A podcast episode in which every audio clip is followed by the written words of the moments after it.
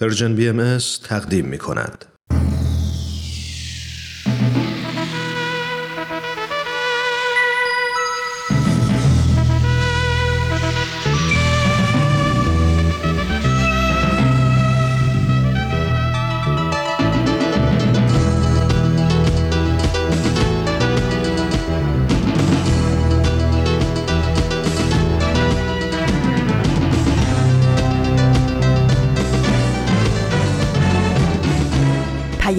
دوست. برنامه ای برای تفاهم و پیوند دلها.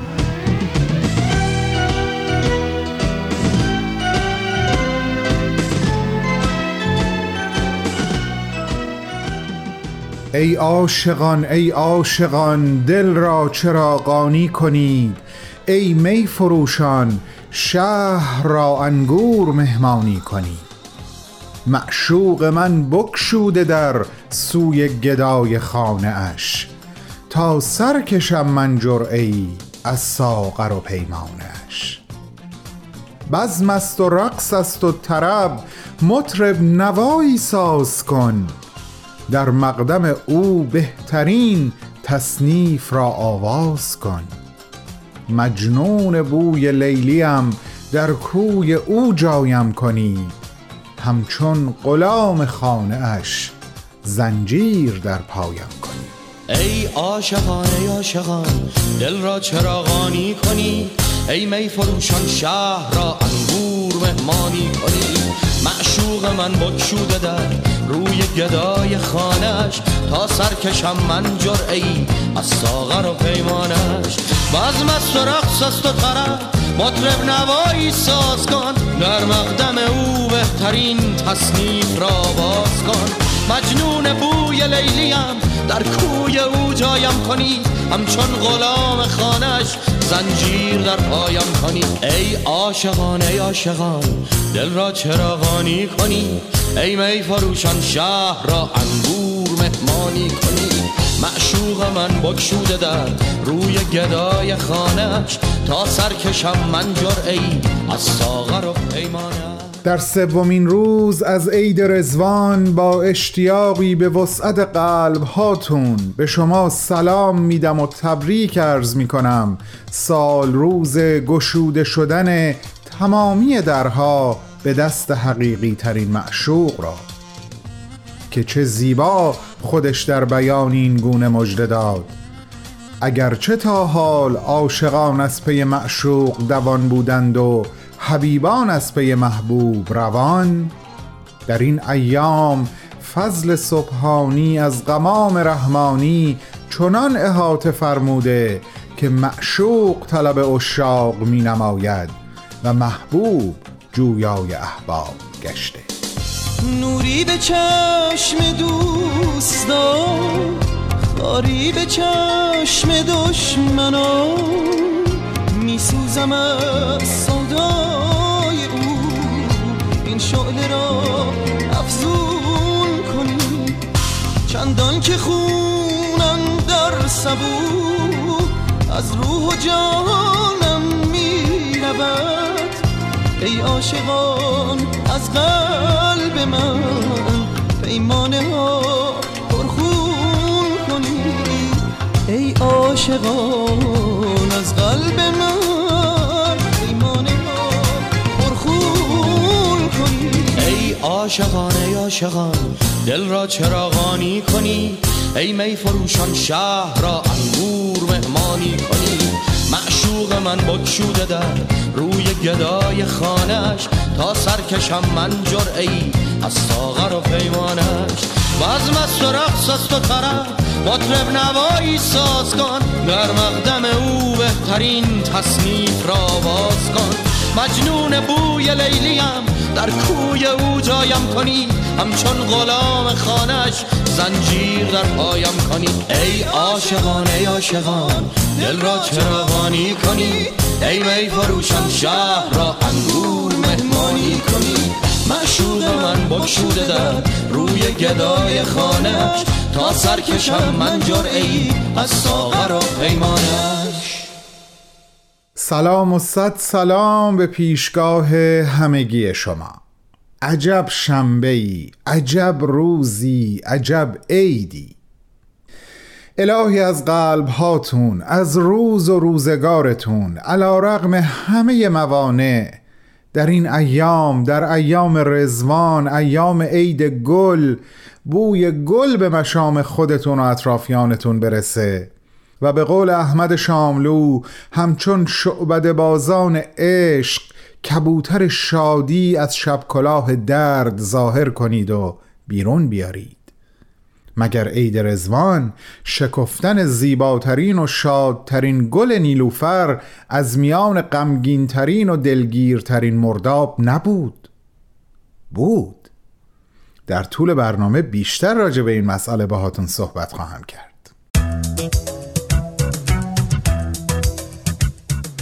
بسیار خوب. از شور و هیجان آغاز برنامه برسم به اعلام تاریخ امروز که شنبه سوم اردیبهشت ماه 1401 خورشیدی هست و 23 اپریل از سال 2022 میلادی. منم که بهمنم و با سخنرانی و معماران صلح با شما همراه و همدل و همسخن. اگه به من باشه که دلم می‌خواد همه این 45 دقیقه رو باهاتون حرف بزنم. اما هر چیزی حساب کتاب داره. و الان زمان پخش یک قسمت دیگه از برنامه سخنرانیه. بریم به استقبالش. من دوباره برمیگردم. بفرمایید خواهش می‌کنم.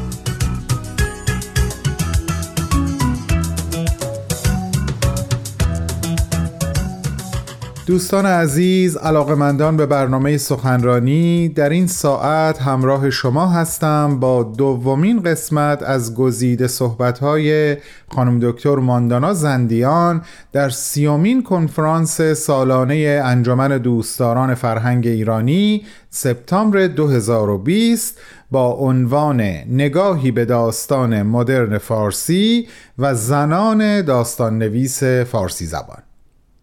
خانم دکتر زندیان همونطور که هفته قبل هم خدمتتون عرض کردم فارغ و تحصیل رشته پزشکی در دانشکده شهید بهشتی و جزو کادر پزشکان پژوهشگر در لس آنجلس هستند که علاوه بر فعالیت های علمی و تحقیقی شاعر و نویسنده و معلف هفت کتاب شعر هم هستند. همکاران من گزیده ای از صحبتهای خانم دکتر ماندانا زندیان رو در سه قسمت برای شما تهیه کردن. هفته قبل قسمت اول رو شنیدیم. امروز به شنیدن بخش دوم از این سگانه دعوتتون می‌کنم. با من همراه باشید.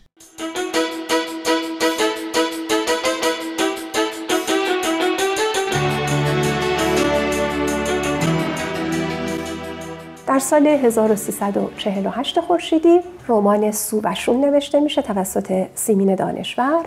سووشون نخستین داستان بلند فارسی است که در اون نویسنده راوی داستان و شخصیت اول داستان هر سه زنانی هستند تحصیل کرده که به زبان و فرهنگ دیگری جز زبان و فرهنگ خودشون کاملا مسلطن آشنان زنانی هستند که در جامعه نقش خیلی فعال دارن یعنی زری شخصیت اول داستان سوبشون مثلا یک زنی است که کارهای خیریه داوطلبانه انجام میده.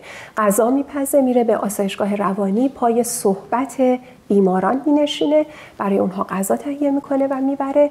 و خب خانم سیمین دانشور هم که می‌دونیم زن تحصیل کرده است در آمریکا درس خوانده با مدرک دکترا برگشته به ایران. استاد دانشگاه تهران بوده.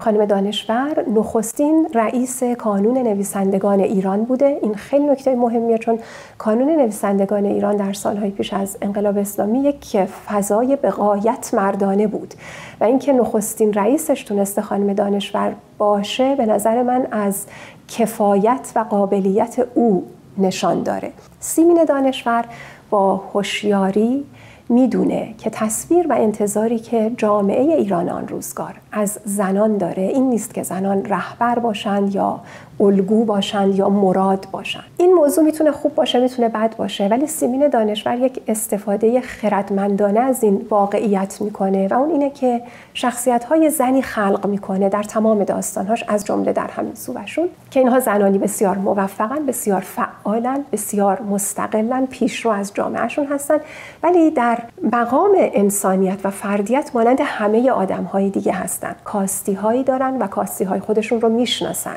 خودشون رو نقد می‌کنن با شریک زندگیشون حرف می‌زنن شریک زندگیشون رو زیر سوال می‌برن او رو مسئول می‌کنن و اینها همه باعث میشه که در واقع سیمین دانشور از یک واقعیتی که در جامعه ما وجود داشت یک استفاده بسیار خوب بکنه که این بعدها در داستانهای فارسی ادامه پیدا می‌کنه و یکی از نشانه های تجدد رو اونطور که دکتر میلانی میگه که افراد انسانی در مقام انسان همه با هم برابر هستند وارد فضای ادبیات داستانی می‌کنه. خانم هورا یاوری در مقاله نقش زنان در سفر داستان ایرانی از سنت در همین باره نوشتن ممانعت از حرف زدن یک قشر همیشه نیروی فشردهی به وجود می آورد و وقتی فضا باز می شود این حرف ها بیرون می ریزد. به نظر من در عین حال یک حساب گزینشی هم هست. یک نوع گزینش صورت گرفته و آن نیروها خودشان را نشان دادهاند. به خصوص به این دلیل که قرنها از آزادی محروم بودند و به این دلیل که در همان ساختار جمعی این بخت را دارند که می توانند یک فرد باقی بمانند کسی به عنوان قهرمان به آنها نگاه نمی کند در جایی از رمان سووشون می‌بینیم که زری که همین شخصیت زن اصلی داستانه به همسرش یوسف که یک مرد مبارز آزادی خواهه میگه اگر من بخواهم ایستادگی کنم اول از همه باید جلوی تو بیستم. می‌خواهی باز هم حرف راست بشنوی؟ پس بشنو. تو شجاعت مرا از من گرفته ای آنقدر با تو مدارا کرده ام که دیگر مدارا عادتم شده. دکتر فرزانه میلانی در یکی از سخنرانی هاشون درباره این موضوعی که ما بحث می کنیم گفتند. در 160 سال اخیر زنان نویسنده در ایران پیش کسوت جنبش زنان بودند و یکی از مهمترین مسائلی که زنان نویسنده مطرح کردند مناسبات زن و مرد بود. بیعدالتی فقط مختص دستگاه حاکمه نیست. نوع خانگی بیعدالتی بدترین نوع بیعدالتی است. بیعدالتی که آنقدر دیده ایم که دیگر توجهی به آن نداریم. آنقدر راجع به آن شنیده ایم که دیگر اثری روی ما ندارد. نمی شود در بیرون در جستجوی عدالت و در خانه عدالت ستیز بود. نمی شود برای جمع دموکراسی خواست ولی در درون خانه یک دیکتاتور قهار بود. به نظر من این زنان بودند که این مسئله را وارد گفتمان عمومی کردند. نقض دموکراسی و تبعیض جنسی را به خلوت خانه کشاندند و از پرچمداران انقلاب سومی شدند که به یاری قلم به مساف ساختار قدرت در نظام کهن خانه رفت. پرداختن نومادین به مسائل جامعه بزرگتر در محیط خانه و خانواده یک نتیجه درخشان دیگری هم که داشته برکشیدن مسئولیت فردی و مسئولیت پذیری توسط افراد خانواده بوده وقتی که تصویر میشه مثلا روابطی و مناسبات یک زن و مرد در یک خلوتی مثل آشپزخانه که دو نفر با هم دارن صحبت می‌کنن. دیگه اینجا واقعا هر کدوم از اینها مسئول فکر و گفتار و رفتار خودشون هستن و کس دیگری برای سرزنش کردن وجود نداره.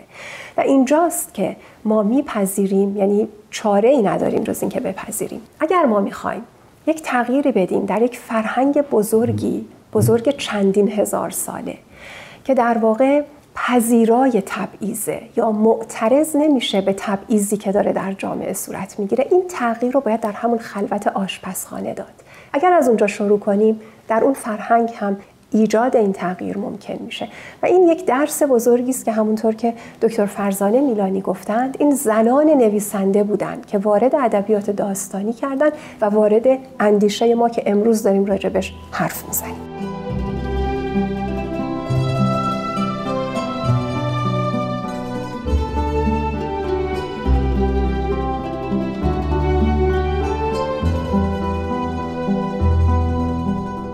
عزیزان شنونده شما به گزیده ای از صحبت‌های خانم دکتر زندیان گوش می‌کنین با عنوان نگاهی به داستان مدرن فارسی و زنان داستان نویس فارسی زبان.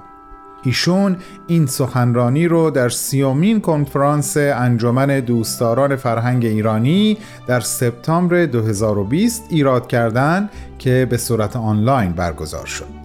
بعد از چند لحظه کوتاه صحبت‌های ایشون رو پی می‌گیریم.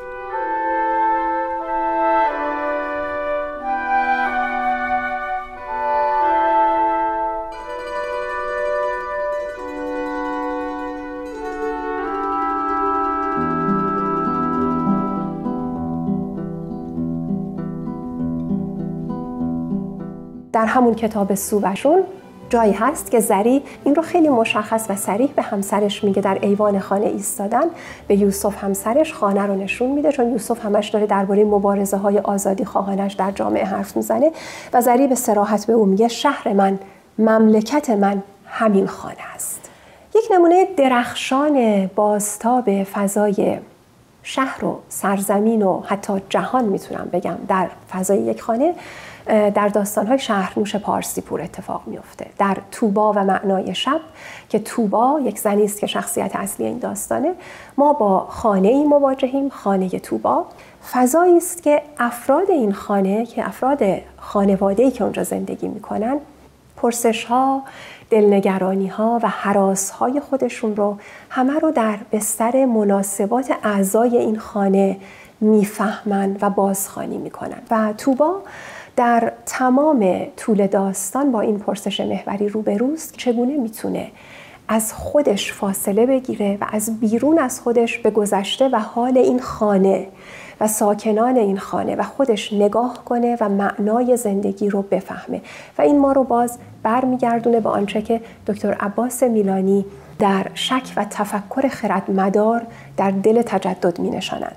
در داستان توبا پدر توبا حاجی ادیب یک مرد سنتی است که با علوم سنتی هم آشناست و در واقع به شکلی استعاری و نمادین نمادی است از پیکره جامعه سنتی مرد سالار ایران روزگار گذشته. حاجی ادیب باور داره که زمین زنه و آسمان شوهر زمینه و این زمین چهار گوشه و حرکت نمی‌کنه چرا که در نگاه مرد سالار سنتی اصلا قرار نیست که زنان حرکت کنند. و آسمان حق داره که گرد این زمین چهارگوش حسارهای بلند بکشه. در روند داستان یک مرد انگلیسی سفر می‌کنه به محله ای که خانه توبا در اونجاست و با حاجی ادیب آشنا میشه و به عنوان هدیه یک کره زمین کوچک از اینها که ما روی میزمون می‌ذاریم به حاجی ادیب هدیه می‌کنه به یادگار.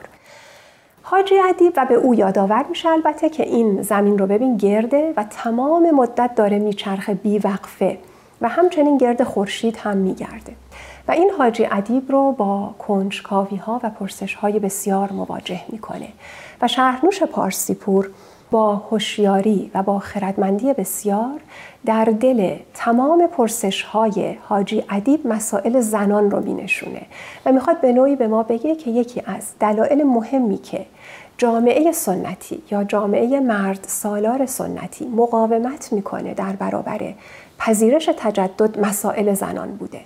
در جایی از داستان از زبان حاجی ادیب درباره آنچه که او حالا داره فکر می‌کنه راجع به زنان اینطور گفته میشه. اندیشید می اندیشند نه مثل مورچگان نه مثل ذرات درخت نه مثل ذرات خاک. کم و بیش همانند خود او می اندیشند حاجی با نفرت لبهایش را به هم فشرد. با قاطعیت تصمیم گرفت بله زمین گرد است زنان می اندیشند و به زودی بی حیا خواهند شد. ناگهان برایش روشن شد چرا زمین مجبور بود چهار گوش باشد. چرا بی حرکت تلقی شده بود و چرا هر مرد حق داشت بر گرد زمین خود حساری بکشد.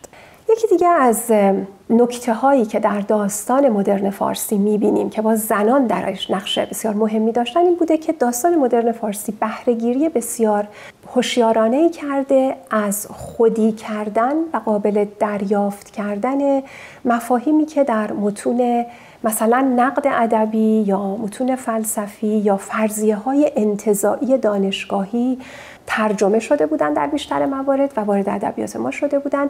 ولی چون مخاطب خاص داشتن در متن جامعه گنگ مانده بودن. اینها به ویژه زنان داستان نویس البته آمدن اینها رو وارد فضای عاطفی مناسبات افراد کردن به ویژه در همون محیط خانواده که آشناتر و ملموستر بود برای بیشتر خوانندگان داستان. و اینها رو در واقع از آن همه ما کردند. اون خانه ای که این مفاهیم نو بهش وارد شد در واقع دیگه خانه ای نیست که چهار دیوار دورش رو گرفته چرا که اون دیوارها با همین مفاهیم و اندیشه های نو فرو ریختن و این خانه بخشی از جهان شده. یعنی در واقع یک سری از مفاهیم خیلی شاید انتظاعی علمی نو رو راه دادن به فضای عاطفی مناسبات افراد انسانی و داستان فارسی از این منظر هم مدرن شد. از سوی دیگه از اونجا که زنان در درازای تاریخ ما در بیشتر موارد یک دیگری محسوب می شدن یعنی به نوعی متفاوت بودن زیاد پذیرفته نمی شدن برخورد نویسندگان زن با مفهوم دیگری به معنای متفاوت بودن همیشه برخوردی روادارتر، آرامتر و پذیرنده تر بود و به همین دلیل فضای داستانهایی هم که نوشتند فضایی آزادتر، دموکراتیکتر و روادارتر بود. نمونه هاشو حالا خدمتتون خواهم گفت. نکته که می‌خوام بگم وقتی که این اتفاقها داره در داستانهایی میفته که نویسنده زن می‌نویسه مثلا این داستان رو کم کم تسری پیدا می‌کنه به همه داستانهای فارسی. یعنی دیگه کم کم ما می‌بینیم که فضای ادبیات داستانی فارسی نویسندش می‌تونه مرد باشه یا زن باشه. در مقایسه با مثلا فضای ادبیات سیاسی ما فضای بسیار روادارتر و دربرگیرنده تره دو نمونه درخشان این موضوع در داستان جزیره سرگردانی نوشته سیمین دانشور و داستان خانه نرگس نوشته مهرنگیز کار دیده میشه.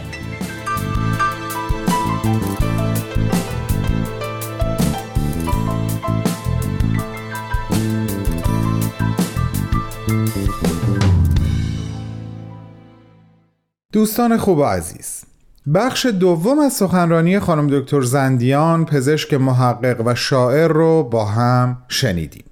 از شما دعوت می‌کنم شنبه هفته آینده من و برنامه سخنرانی رو همراهی کنین برای شنیدن بخش سوم و پایانی صحبتهای ایشون. با بهترین آرزوها.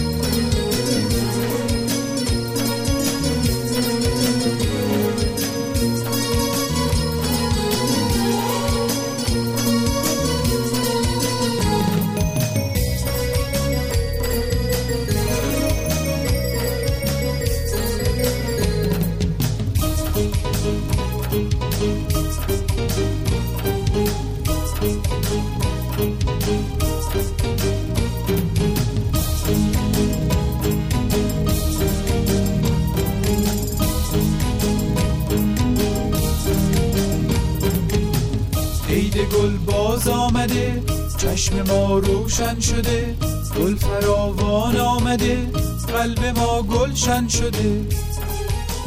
خوش به حال قلب من خوش به حال قلب تو. چون که رزبان آمده روشن ز نور حق شده. روشن ز نور حق شده.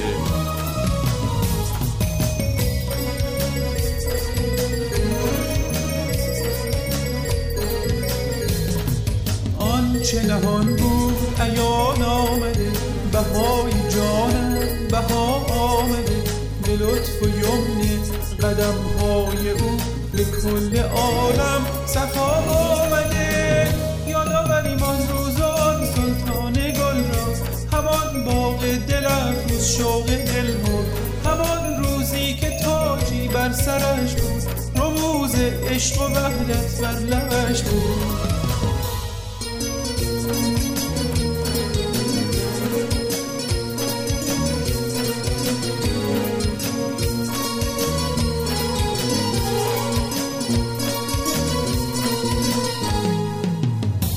منشه هر دو جهان موعود کل مردمان. برای ما به ارمغان آورده سرور جان. یادآوریم اون روز بهار باغ رزوان بفرمودن به جمله اهل یاران که امروزان منم موعود ادیان. همان روح مسیح موعود فرقان. همان روح مسیح موعود فرقان.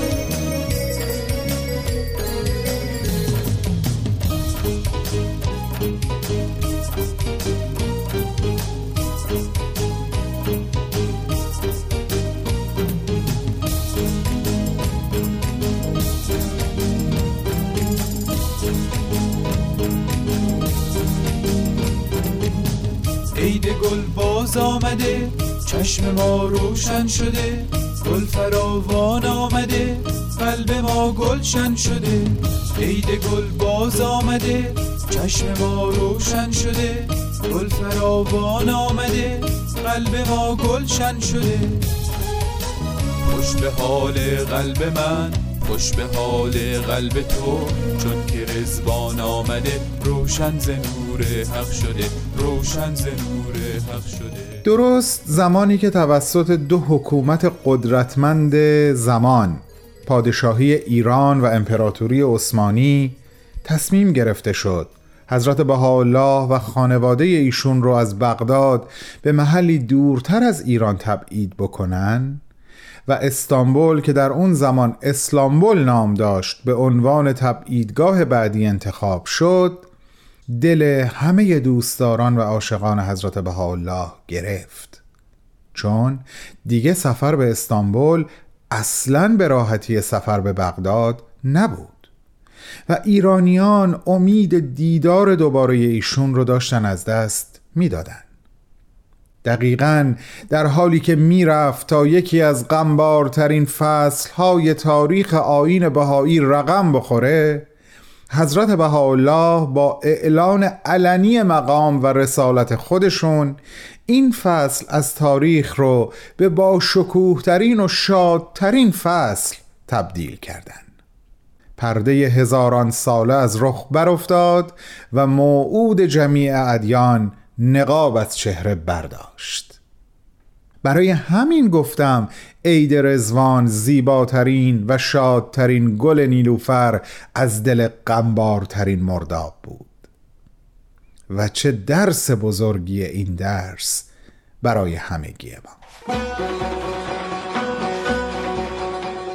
حضرت بهاءالله در یک قسمت دیگه از لوح عاشق و معشوق می‌فرمایند مژده به جان دهید که جانان تاج ظهور بر سر نهاده و ابوابهای گلزار قدم را گشوده. چشمها را بشارت دهید که وقت مشاهده آمد و گوشها را مژده دهید که هنگام استماع آمد. دوستان بوستان شوق را خبر دهید که یار بر سر بازار آمد و هدهدان سبا را آگه کنید که نگار اذن بار داده. ای عاشقان روی جانان غم فراق را به سرور وسال تبدیل نمایید و سم هجران را به شهد لقا بیامیزید.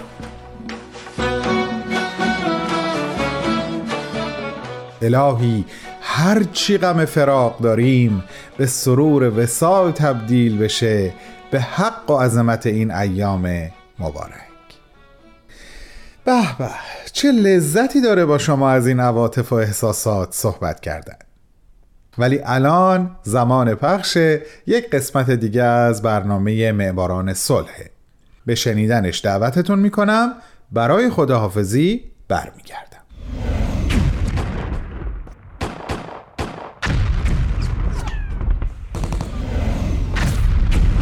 معماران صلح.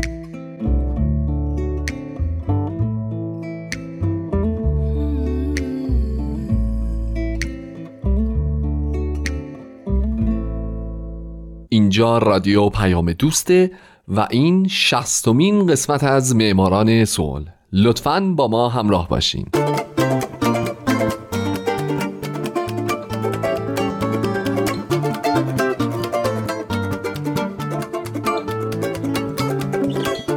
فارسی زبانان دوست داشتنی درود به شما. من هومن عبدی هستم مجری معماران صلح. من در این برنامه به زنان و مردان و سازمان ها و مؤسساتی می‌پردازم که موفق به دریافت نوبل صلح شدند کسانی که یا دغدغه صلح دغدغه همیشگیشون بوده یا اگرم نبوده در یک بزنگاه تاریخی کاری رو که باید انجام دادن و باعث شدن که ما الان تو دنیای امتری زندگی کنیم.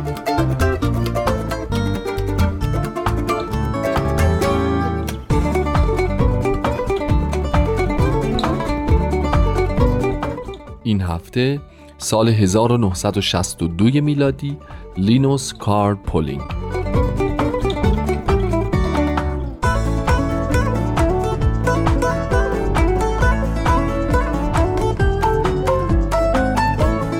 لینوس کارل پولینگ در 28 فوریه 1901 در پورتلند آمریکا متولد شد و در 92 سالگی در 19 آگوست 1994 در کالیفرنیا درگذشت.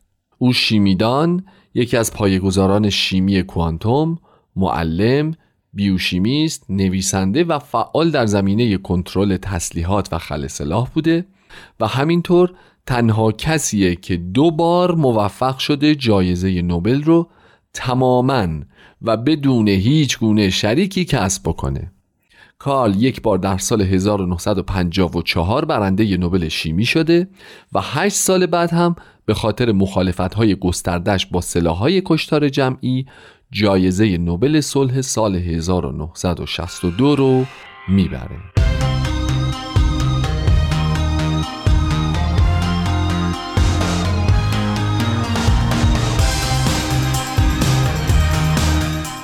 پدر لینوس داروساز بود.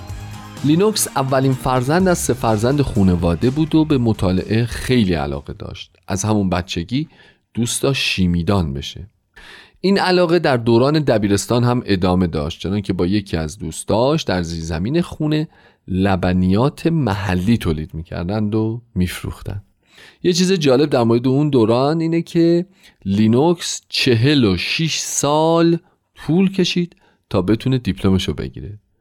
چرا؟ چون به خاطر مشکلات مالی نتونست دو درسش رو بگذرونه و دبیرستان هم موافقت نکرد که او همزمان در ترم تابسون این دو درس رو بخونه و مدرکش رو بگیره. به ناچار لینوس دبیرستان رو ول کرد. اما وقتی در سال 1962 جایزه نوبل صلح رو برد دبیرستان بهش دیپلم افتخاری داد.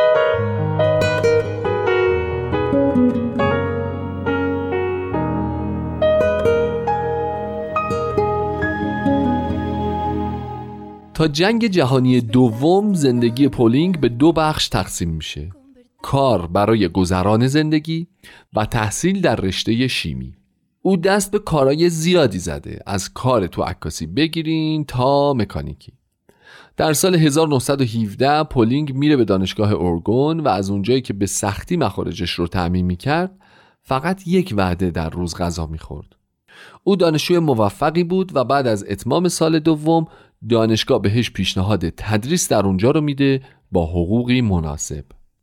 این فرصت خوبی برای پولینگ بود که علاوه بر تدریس به تحقیق هم بپردازه و تو همین زمانا بود که با چند پروفسور برجسته شیمی آشنا میشه و تحقیقات اونا باعث به وجود اومدن علم جدید شیمی کوانتوم میشه.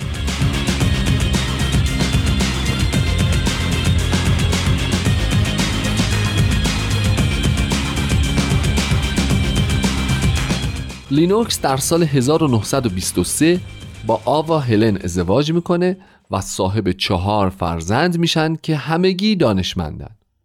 اگه بخوام در مورد زندگی علمی او خیلی خلاصه بگم اینو باید بگم که او چندین و چند مدرک دکترای افتخاری از دانشگاه های مهم دنیا گرفته.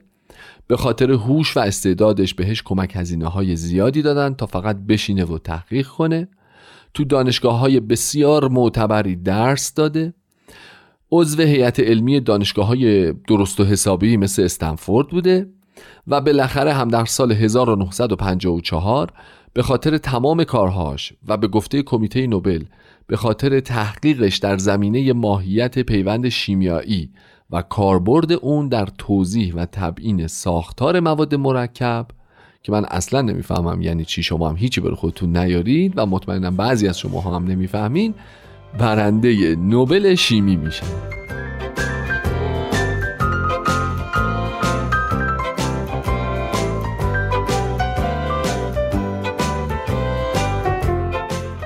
اما چیزی که باعث شد زندگی پولینگ متحول بشه دو بمب اتمی بود که بر سر شهرهای هیروشیما و ناکازاکی فرود اومد. اما چند وقتی قبل از اون پولینگ در طول جنگ دوم به عنوان مشاور بخش مواد منفجره کمیسیون تحقیقات دفاع ملی فعالیت می‌کرد. وقتی بمب‌های اتم بر سر مردم ژاپن فرود اومدن پولینگ به عنوان یک شیمیدان فهمید که چه فجایعی در انتظار بشریته و بنابراین به عنوان حامی بسیاری از سازمانهای صلح کمپین‌های دائمی علیه جنگ و ماهیت هسته‌ایش به راه انداخت. از جمله کمپین های علیه بمب های هیدروژنی پیشگیری از گسترش سلاح های هسته‌ای و ممنوعیت آزمایش های هسته‌ای که او فکر می‌کرد این اولین گام به سوی خلع سلاح جهانیه.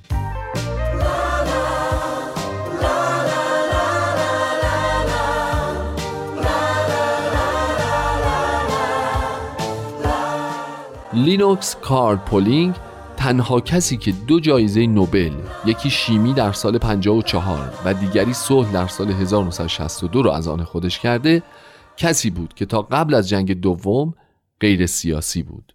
اما جنگ زندگی او و همسرش رو دگرگون کرد و هر دو به فعالان صلح تبدیل شدند.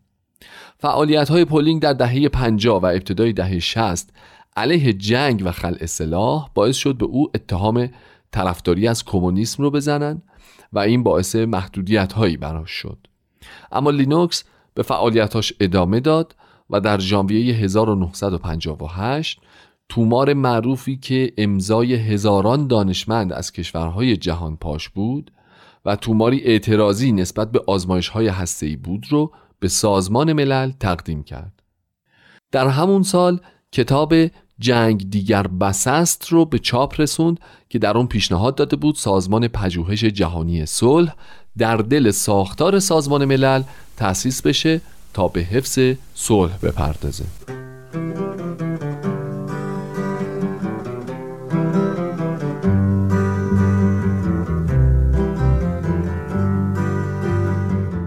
در دهه شست وقتی آمریکا تصمیم گرفت دخالتش رو در جنگ ویتنام بیشتر بکنه پولینگ حسابی اعتراض کرد و سخنرانی های زیادی ایراد کرد و تومارهای اعتراضی بسیاری رو امضا کرد که آمریکا این کار رو نکنه. چرا که این کار خلاف قانون اساسیه. البته خب خیلی کسی به این اعتراض ها گوش نداد حتی بسیاری از همکاراش. دانشمندایی که تلاش های او رو در شیمی نادیده نمی گرفتن اما در عین حال او رو سخنگوی کمونیست های شوروی می خوندند. در سال 1959 لینوس پولینگ سندی رو تنظیم کرد با نام درخواست هیروشیما او در این سند از قدرت‌های هسته‌ای مثل آمریکا، شوروی و بریتانیا خواسته بود که قبول کنند معاهده منع آزمایش هسته‌ای رو امضا بکنند. او به همین خاطر سخنرانی های زیادی کرد از نفوذش رو آدم ها استفاده کرد و مثل نیروی محرکه‌ای در جریان جنبش پوگواش عمل کرد. خوبه که بدونید که این جنبش جنبشیه که به دنبال این بود تا نقش تسلیحات ای رو در سیاست بین المللی کم بکنه. جنبشی که در سال 1995 جایزه نوبل صلح رو دریافت کرد. خلاصه اونقدر پولینگ با قدرت و اعتقادی راسخ اصرار کرد به این ماجرا تا بالاخره معاهده منع آزمایش های ای در دهم اکتبر 1963 امضا و اجرایی شد و درست در همون روز کمیته نروژی اعلام کرد که لینوس پولینگ برنده جایزه صلح نوبلی شده که از سال 1962 معلق بوده و اهدای اون به تعویق افتاده.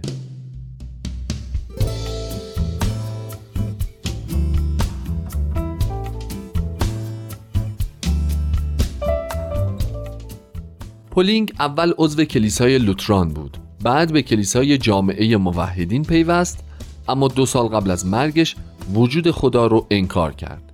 مرگی که در 19 آگوست 1994 به خاطر سرطان پروستات اتفاق افتاد. او در کنار انشتن و 18 نفر دیگه جزو 20 دانشمند بزرگ تاریخ در مجله New Scientist. پولینگ به خاطر تنوعی که در تخصصهاش دیده میشه مورد توجهه. از جمله تخصص او در مکانیک کوانتوم، شیمی آلی، شیمی معدنی، بیولوژی مولکولی و دارویی و چندین تخصص دیگه. و خب خیلی دور از ذهن نیست بعد از مرگش موارد گوناگونی از جمله خیابون و سالن اجتماعات و مدرسه، فرودگاه، کتابخونه و یا حتی یک گروه موسیقی راک به یاد او نامگذاری بشه. کسی که یک بار در مصاحبه با مجله هارپر گفته بود بارها گفتم که اصول اخلاقی هم مرا بران داشته تا به این نتیجه برسم که شر جنگ باید برداشته شود.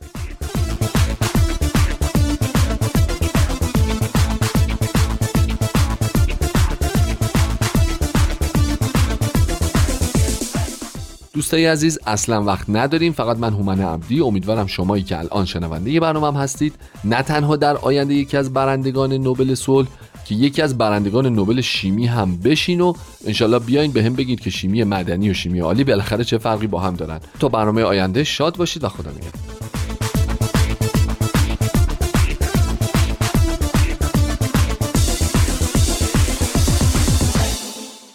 در واپسین دقایق برنامه امروز با وجود اینکه هنوز خیلی حرف دارم که از دلم با دلهاتون در میون بذارم اما از بین اونها خوندن چند بیت از یکی از غزلهای منصوب به حافظ رو انتخاب می‌کنم. مخصوصا که امروز حرفی ازش به میون نیامد و جاش حسابی بینمون خالی بود. اما با اجازه خودش می‌خوام این چند بیت رو به یک شکل دیگه بخونم. یعنی در واقع می‌خوام زمان افعال رو عوض کنم. حافظ میگه مجده ای دل که مسیحا نفسی می آید که ز انفاس خوشش بوی کسی می آید. از غم هجر مکن ناله و فریاد که دوش زده امفالی و فریاد رسی می آید. و همینطور تا آخر. اما من در این ایام خوش رزوان می‌خوام این شعر رو اینطوری بخونم که مجده ای دل که مسیحا نفسی آمده است که ز انفاس خوشش بوی کسی آمده است. از غم هجر مکن ناله و فریاد که دوش زده امفالی و فریاد رسی آمده است. و بیت پایانی که به نظر من شاهکار این غزله. یار دارد سر سید دل حافظ یاران. شاهبازی به شکار مگسی آمده است.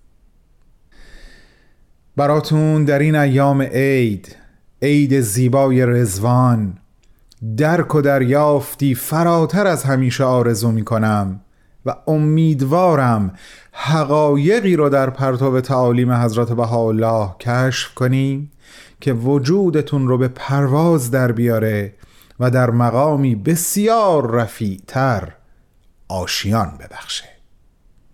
عید شما مجددا مبارک و خدا حافظ